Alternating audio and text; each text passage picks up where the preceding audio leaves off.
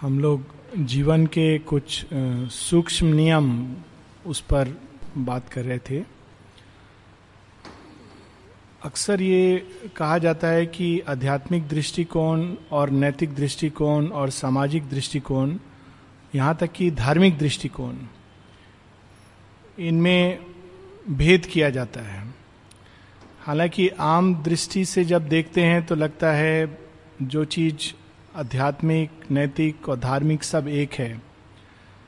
लेकिन ये सबके पीछे एक बहुत सूक्ष्म भेद है।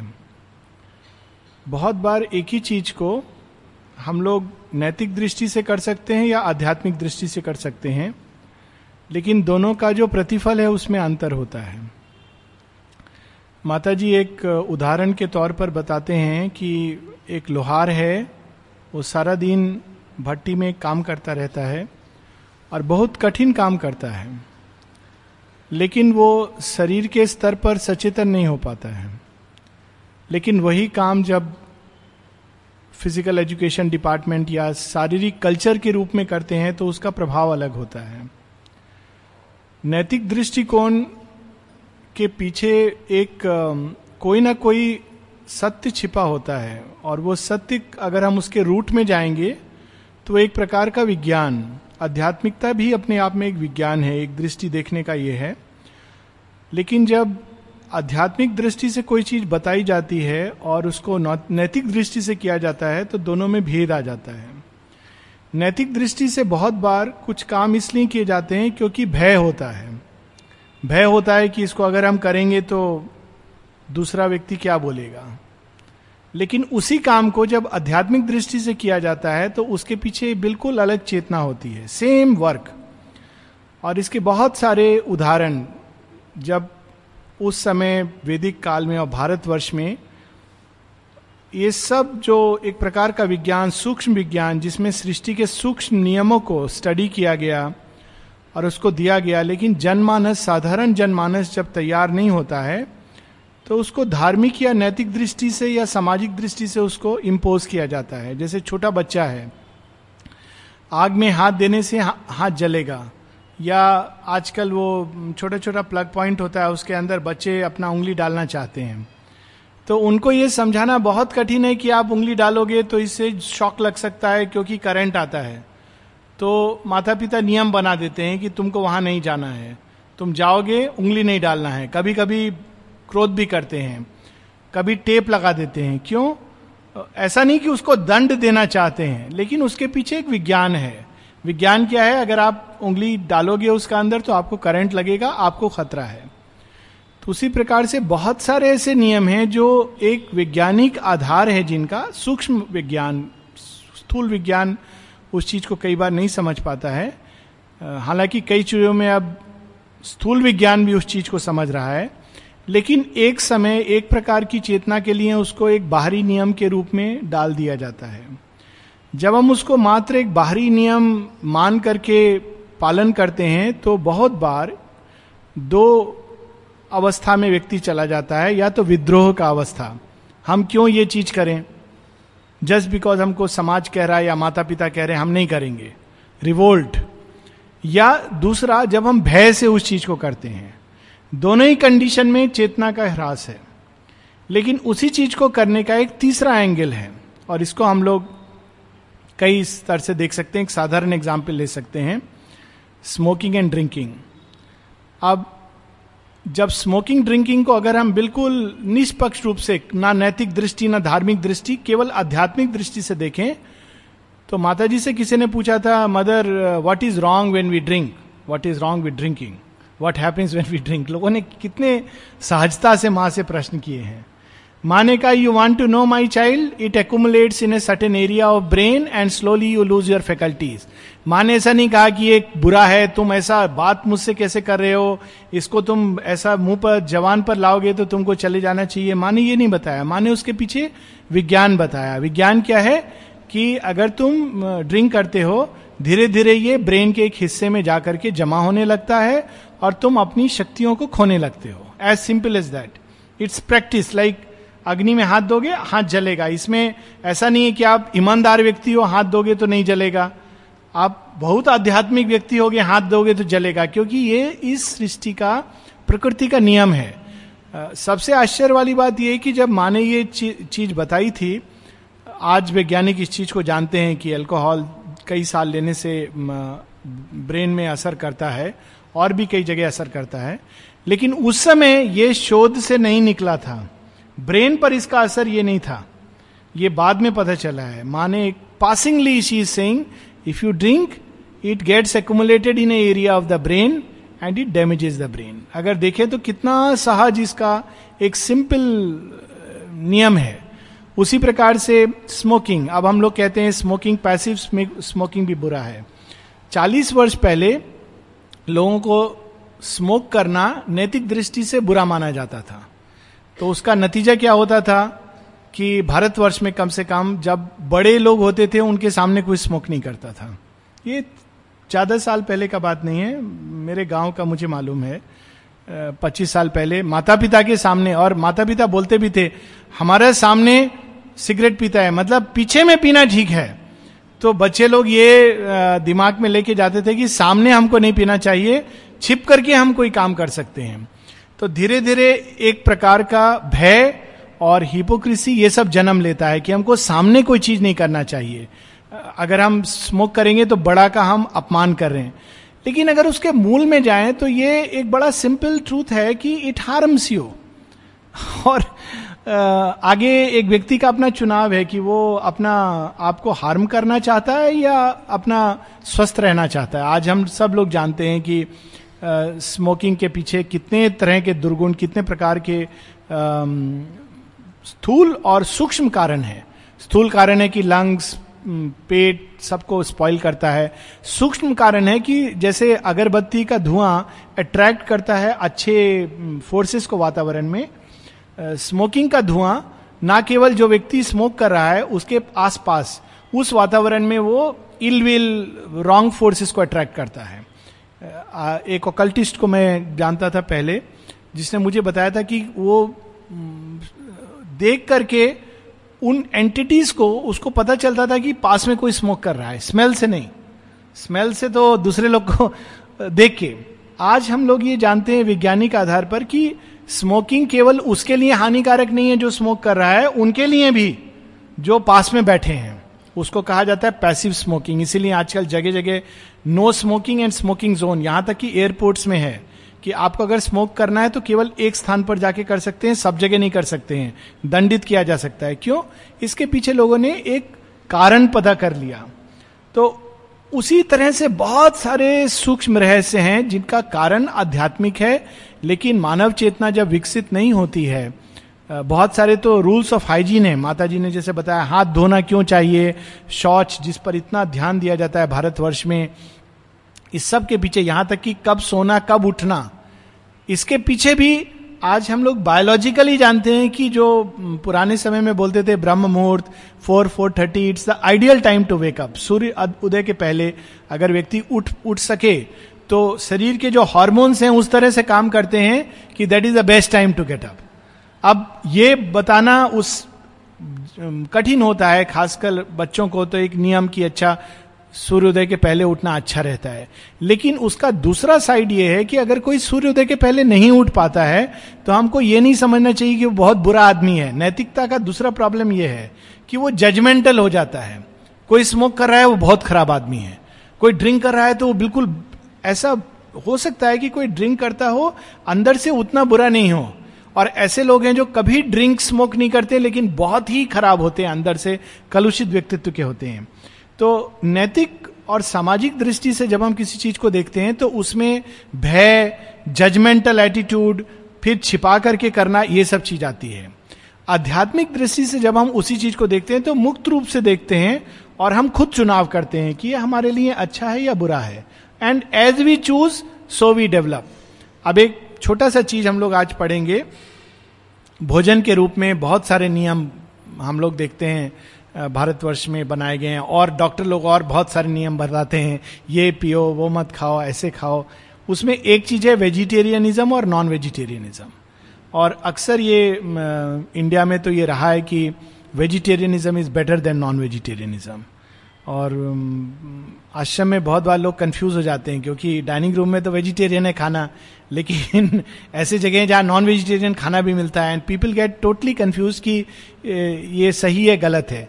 अब देखिए, माने इस प्रश्न को कितने सुंदर ढंग से बिना जजमेंटल बिना कोई मॉरल रिलीजियस की ये बुरा है वैसे बुरा है माने इसको बिल्कुल एक वैज्ञानिक आधार पर लेकिन सूक्ष्म विज्ञान के आधार पर इसको डील करती हैं। और ये हम लोग को थोड़ा सा बताता है कि किस प्रकार से चीज़ों को हम देख सकते हैं। जो सूक्ष्म नियम है इनको एक सूक्ष्म विज्ञान जो साधना के बहुत सारे नियम जैसे सत्संग का लाभ होता है। इट्स ए सटल लॉ कि अगर हम ऐसे लोगों से मित्रता करेंगे जिनके वातावरण में आ, हर समय इलविल भय रहता है तो वो हमारे अंदर आएगा। हम कितना भी चाहें अवॉइड नहीं कर सकते हैं। श्री अरविंद यहाँ तक कहते हैं it is wrong to sympathize with somebody who has gone wrong because you come in contact with the person and is consciousness तो क्या करना चाहिए? शेरविंद कहते हैं you should have the higher compassion from there you should help not sympathy sympathy एक weak movement है, जो ह्यूमन लेवल का। But from a higher level one should act because नहीं तो हम जिसके साथ सिंपथाइज कर कि अरे देखो तो क्या इस चीज़ में फंस गया, हम उसके चेतना के साथ कांटेक्ट में आ जाते हैं। And it begins to influence unless हमारे अंदर इतना स्ट्रेंथ हो कि कोई भी चीज़ हमको प्रभावित ना करे, उस स्ट्रेंथ को डेवलप करने में समय लगता है। माँ से किसी ने पूछा mother what happens if one eats meat सीधा क्वेश्चन है। अगर आप पुराने समय के पढ़ेंगे तो उसमें आपको पता लिखा है, आप दूसरा को मारोगे जानवर को तो आपको अगला जन्म में भी ऐसे कसाई जैसे कोई मारेगा। या आप इस नरक में जाओगे, उस नरक में जाओगे। और ये धार्मिक दृष्टिकोण, नैतिक दृष्टिकोण ये था कि एक खासकर एक श्रेणी वर्ग के लोग में अगर कोई मीट खाता है तो उसको कहा जाता था कि ये तो बिल्कुल भ्रष्ट हो गया। नाम भी नहीं लेना चाहिए। मीट तो बहुत दूर का बात है। हमारे घर में तो प्याज लहसुन भी आप नहीं मेंशन कर सकते हैं। प्याज खाना मतलब बहुत बड़ा पापी हो गया। लेकिन माँ का दृष्टिकोण देखिए, माँ कैसे इस चीज़ को सेम चीज़ लेकिन दूसरे ढंग से बता रही हैं। Do you want me to tell you a story माँ कहानी पूछ रहे तुमको। कहानी सुनना है एक। I knew a lady a young Swedish women who was doing sadhana मैं एक स्वीडन की महिला को जानती हूँ, जो साधना कर रही थी। And she was by habit a vegetarian from both choice and habit again माने डिस्टिंक्शन किया। एक चीज़ को हम हैबिट से करते हैं, उसका कम प्रभाव होता है। चुनाव से करते हैं, अलग प्रभाव होता है। अभी जन्म से कोई व्यक्ति वेजिटेरियन है। मेरा जन्म से वेजिटेरियन हूँ। तो इसका मुझे कोई विशेष लाभ नहीं है। लाभ है, लेकिन अगर कोई चूज़ करता है, चुनाव करता है कि I will be a vegetarian by choice there is a difference तो माँ कहती हैं कि ये जो महिला थी, वो चुनाव से भी और हैबिट से भी, दोनों से, वो वेजिटेरियन थी। One day she was invited by some friends who gave her chicken for dinner ऐसे बहुत मित्र होते हैं, मित्र का नाम होता है लेकिन सच्चा मित्र कभी इस तरह का चीज़ नहीं करेगा कि हमको एक दूसरे रास्ते पर ले जाए। लेकिन इसको इनवाइट किया। She did not want to make a fuss she ate the chicken अब मित्र ने बुलाया है, बनाया है, इसको क्यों दुखी करना है? मित्र का मान रखने के लिए उसने चिकन खा लिया। But afterwards during the night suddenly she found herself in a basket with her head between two pieces of wicker wicker work shaken shaken shaken and feeling wretched miserable and then after that she found herself head down feet in the air and being shaken shaken shaken laughter माँ हंस रही है। क्या उसने देखा स्वप्न में कि वो एक बास्केट का अंदर है, और फिर किसी ने उसका पाँव पकड़ा है और उल्टा लटका दिया है, और वो हिलती जा रही है? पता नहीं आप लोगों ने देखा है कि नहीं। मैंने एक्चुअली देखा है चिकन का। स्लॉटर होते हैं। और वो दिन देख करके अगर किसी ने कोई नॉन वेजिटेरियन से वेजिटेरियन बनना चाहता है तो एक बार देख लेगा तो दोबारा वो कभी नहीं खा सकता है। If you see the way they do it जो फेदर निकाल करके और उसका पहले एक स्टिलनेस वो चिकन का चेतना आप अनुभव करेंगे कि इसको एक अंदर में भय इत्यादि आ रहा है। और उसके बाद वन कैनॉट रियली ईट तो माँ बता रही हैं कि उसने ये अनुभव किया। She felt perfectly miserable and then all of a sudden somebody began pulling out things from her body फिर उसने अनुभव किया कि उसका शरीर से कोई सारा रोया निकाल रहा है। This exactly how chicken is made and that when a chicken is living it is done सिर्फ़ सूचना के लिए। जब जीवित होता है तो उसको ये किया जाता है which is very painful and that hurt her terribly and then someone came along with a knife and chopped off her head फिर पूरा जो चिकन के साथ होता है, उसने अपना अनुभव किया। She told me all this she said she had never had such a frightful nightmare that she had not thought of anything before going to sleep वो बोली कि मैंने कभी ऐसा अनुभव नहीं किया था, इतना दुस्वप्न कभी अनुभव नहीं किया था। That it was just the consciousness of the poor chicken that had entered her and that she had experienced in a dream all the anguish the poor chicken had suffered when it was carried to the market. तो उसने, क्योंकि वो साधक थी, महिला तो जो कुछ चिकन के अंदर हुआ था, उसने उसको अनुभव किया था और उस अनुभव को उसके स्वप्न में वो आया इट इज़ नॉट ए विधान ऑफ़ दंड या it is not reward of punishment ये एक नेचुरल कॉन्सिक्वेंस था। जैसे अग्नि में हाथ डालने से हाथ जलता है, ये पनिशमेंट नहीं है। It is a natural consequence उसी प्रकार से चिकन का चेतना खाने से चिकन मृत्यु के पहले जो अनुभव किया, वो चेतना भी हम थोड़ा सा साथ में खाते हैं। इसीलिए जो वर्ड है संस्कृत में आहार। आहार इज़ नॉट जस्ट फ़ूड आहार जो कुछ भी हम अंदर लेते हैं और उसी से बहुत सारे इमेजेस आए। राक्षस। राक्षस के बारे में जब पढ़ते हैं तो बताए, राक्षस बहुत खाता है। राक्षस केवल भोजन करने वाले को नहीं कहते हैं। राक्षस दूसरों का चेतना खाता है। राक्षस बहुत एम्बिशंस होता है तो दूसरों का सुख छीनना चाहता है। He he eats everything he eats greed is not just greed for food तो any kind of greed in any sphere makes one a rakshasa. और यहाँ तक कहा गया है कि इस प्रकार का राक्षस का यह भी एक सूक्ष्म विधान है। संगति में या पास में कोई रहता है तो बीमार पड़ सकता है। यहाँ तक कि he can die because he eats उसको राक्षस जब तक खाएगा नहीं किसी का प्राण को तो उसको आनंद नहीं आता है। तो वो छेड़ेगा भी कि उसका प्राणिक एक्साइटमेंट हो। सो so, यहाँ पर माँ लेकिन बता रही है चिकन की चेतना। दैट्स वॉट हैपन्स माँ कह रही है ऐसा ही होता है। That is to say in a greater और lesser proportion you swallow along with the meat a little of the consciousness of the animal you eat तुम जिस जीव को खा रहे हो, उसका चेतना तुम थोड़ा थोड़ा अपने अंदर लेते हो।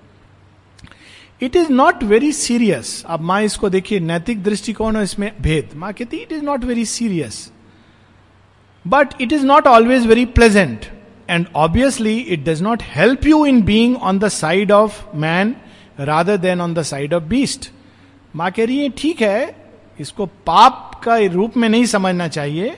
It is not very serious थोड़ा बहुत चेतना भक्षण करते हैं, जैसे हम लोग डाइजेस्ट करते हैं, बहुत सारा गंदगी, वैसे इसको भी डाइजेस्ट कर लेता है मानव चेतना।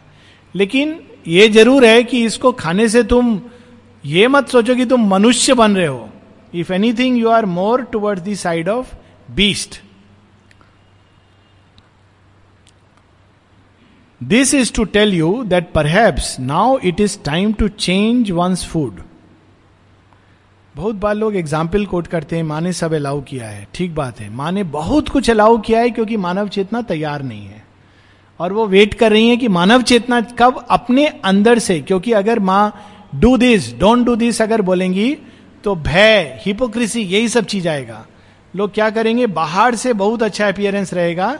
चिकन कहाँ खाएँगे? बाज़ार में जाके खाएँगे और छिपाएँगे। कोई देखेगा तो फट से मुँह छिपा लेंगे कि लोग क्या बोलेंगे, आश्रम का साधक जाकर के मार्केट में चिकन खा रहा है। तो माने ऐसा किया है कि तुमको करना है छिप के ऐसे चोरी जैसे नहीं करो। It is all right but you must feel from inside so माँ कह रहे हैं now it is time to change one's food and go over to something a little less bestial थोड़ा कम पाश्विक भोजन की तरफ़ जाने का समय आ गया है। फिर आगे बोल रही है it depends absolutely on each one state of consciousness अब कुछ चीज़ साधक के लिए नियम होते हैं, कुछ साधारण जीवन के। ये दोनों में भेद है। और बहुत बार जब हम लोग साधारण जीवन में लोगों को लेक्चर देने लगते हैं तो इट इज़ वेरी डेंजरस एक नियम फॉर इंस्टेंस है सेक्सुअलिटी से ऊपर उठना। माँ कहती है but in ordinary life if you do that people will lose balance साधारण जीवन का ये नियम नहीं है। ये साधारण जीवन का नियम है रेगुलेटेड सेक्सुअलिटी साधक का नियम, खासकर जब वो टुवर्ड्स फ़िज़िकल ट्रांसफॉर्मेशन जा रहा है कंप्लीट फ्रीडम तो ये दोनों का चेतना में भेद है, इसलिए दोनों के लिए नियम अलग है। साधारण जीवन में इस नियम को नहीं बनाया जा सकता है because consciousness is not ready साधारण चेतना जिसमें रहता है एवरीथिंग इज़ फाइन जैसे आश्रम में लोग बाहर सिनेमा देखने नहीं जाते हैं। At least they are not suppose to go लेकिन अभी ये नियम अगर साधारण जीवन में बनाएँगे तो it will make no difference क्योंकि साधारण जीवन में जो चेतना, जो सिनेमा हॉल में चेतना they are all the same it does not make a difference so माँ यहाँ बता रही हैं it depends on the state of consciousness for an ordinary man living an ordinary life ordinary से यहाँ मतलब किसी बाहरी चीज़ से नहीं है, आंतरिक अवस्था से।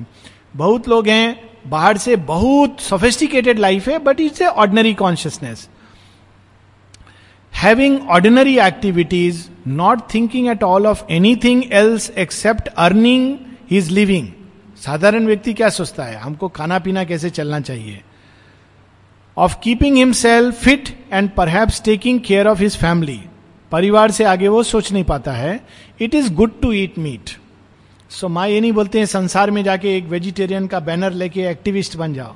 साधारण चेतना के व्यक्ति के लिए, यहाँ तक कि क्षत्रिय तरह के जो मिलिट्री में हैं, उनके लिए eating meat is all right it is good to eat meat it is all right for him to eat anything at all whatever agrees with him whatever does him good देखिए, नैतिक दृष्टि और आध्यात्मिक दृष्टि का भेद।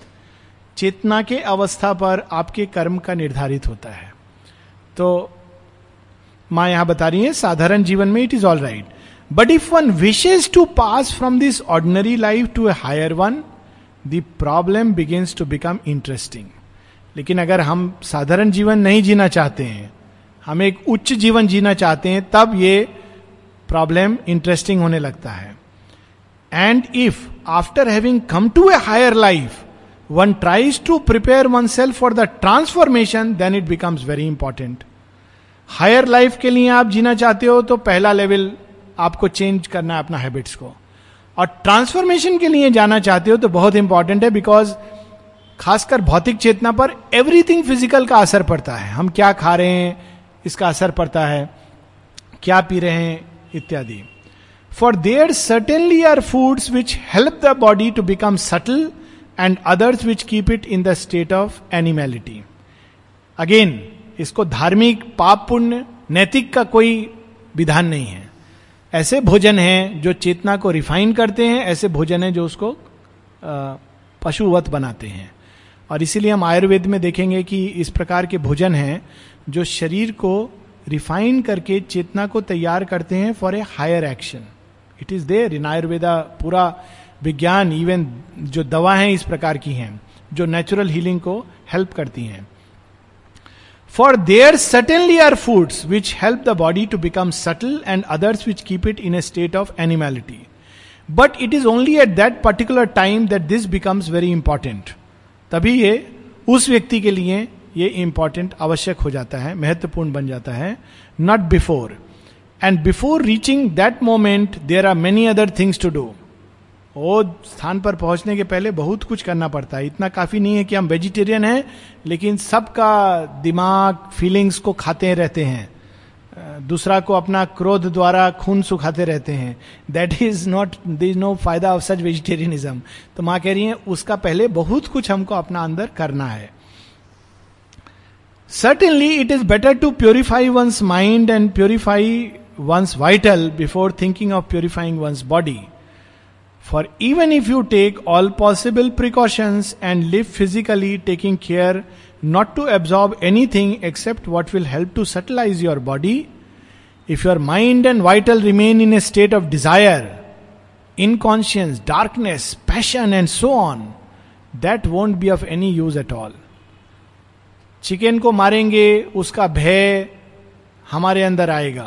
ठीक है, इसलिए नहीं खाना चाहिए। लेकिन चिकन नहीं खा रहे हैं, सब समय भय का अवस्था में है। So there is no use हम उसी चेतना की स्थिति को, अवस्था को अपने अंदर धारण करके घूम रहे हैं।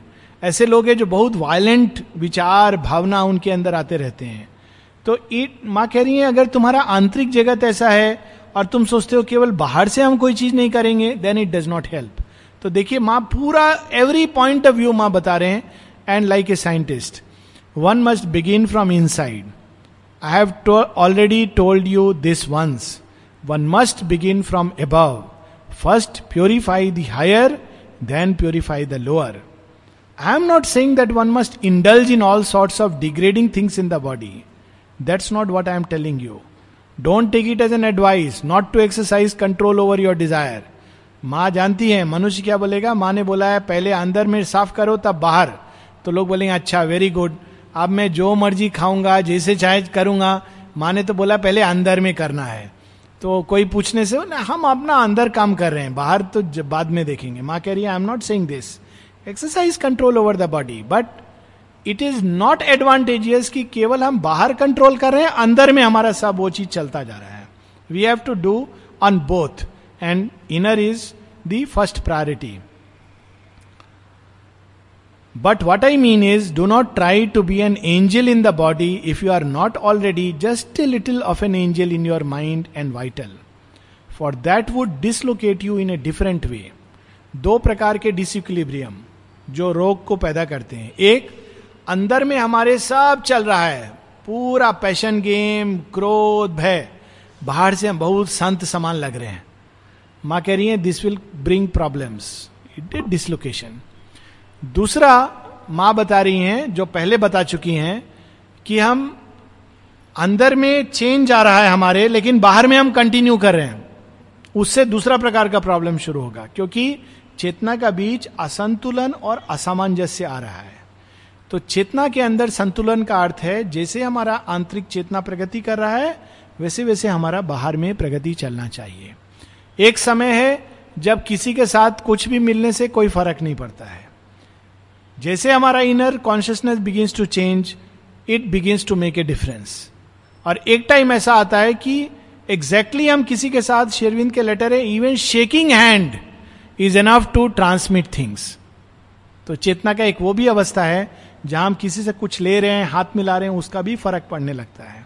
One can go to this extent तो माँ बता रही है it depends on the state of consciousness we said the other day that what is most important is to keep the equilibrium balance well to keep the equilibrium everything must progress at the same time इतना काफ़ी नहीं है कि नहीं, हम अंदर में बहुत प्रोग्रेस कर रहे हैं।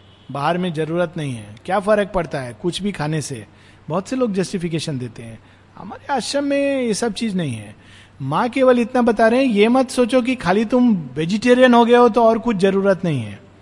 माँ बता रहे हैं to work on all levels and जब शरीर के ऊपर काम करने का बात है तो भोजन exercise all this matters so यहाँ पर ये चीज़ को बता रहे हैं। To keep the equilibrium everything must progress at the same time you must not have one part of your being in darkness and try to bring the other into light this is dangerous ये भी interesting है।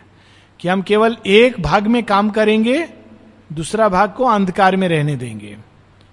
This is precisely what brings disequilibrium असंतुलन। और यही असंतुलन रोग का कारण बनता है। नाना प्रकार के रोग, कष्ट प्रॉब्लम्स तो माँ कह रही है कि सब लेवल पर काम करना है। इतना काफ़ी नहीं है कि आध्यात्मिक लेवल पर हमने काम किया, लेकिन मन, हृदय, प्राण, देह को जैसे चलना है, चलने दें।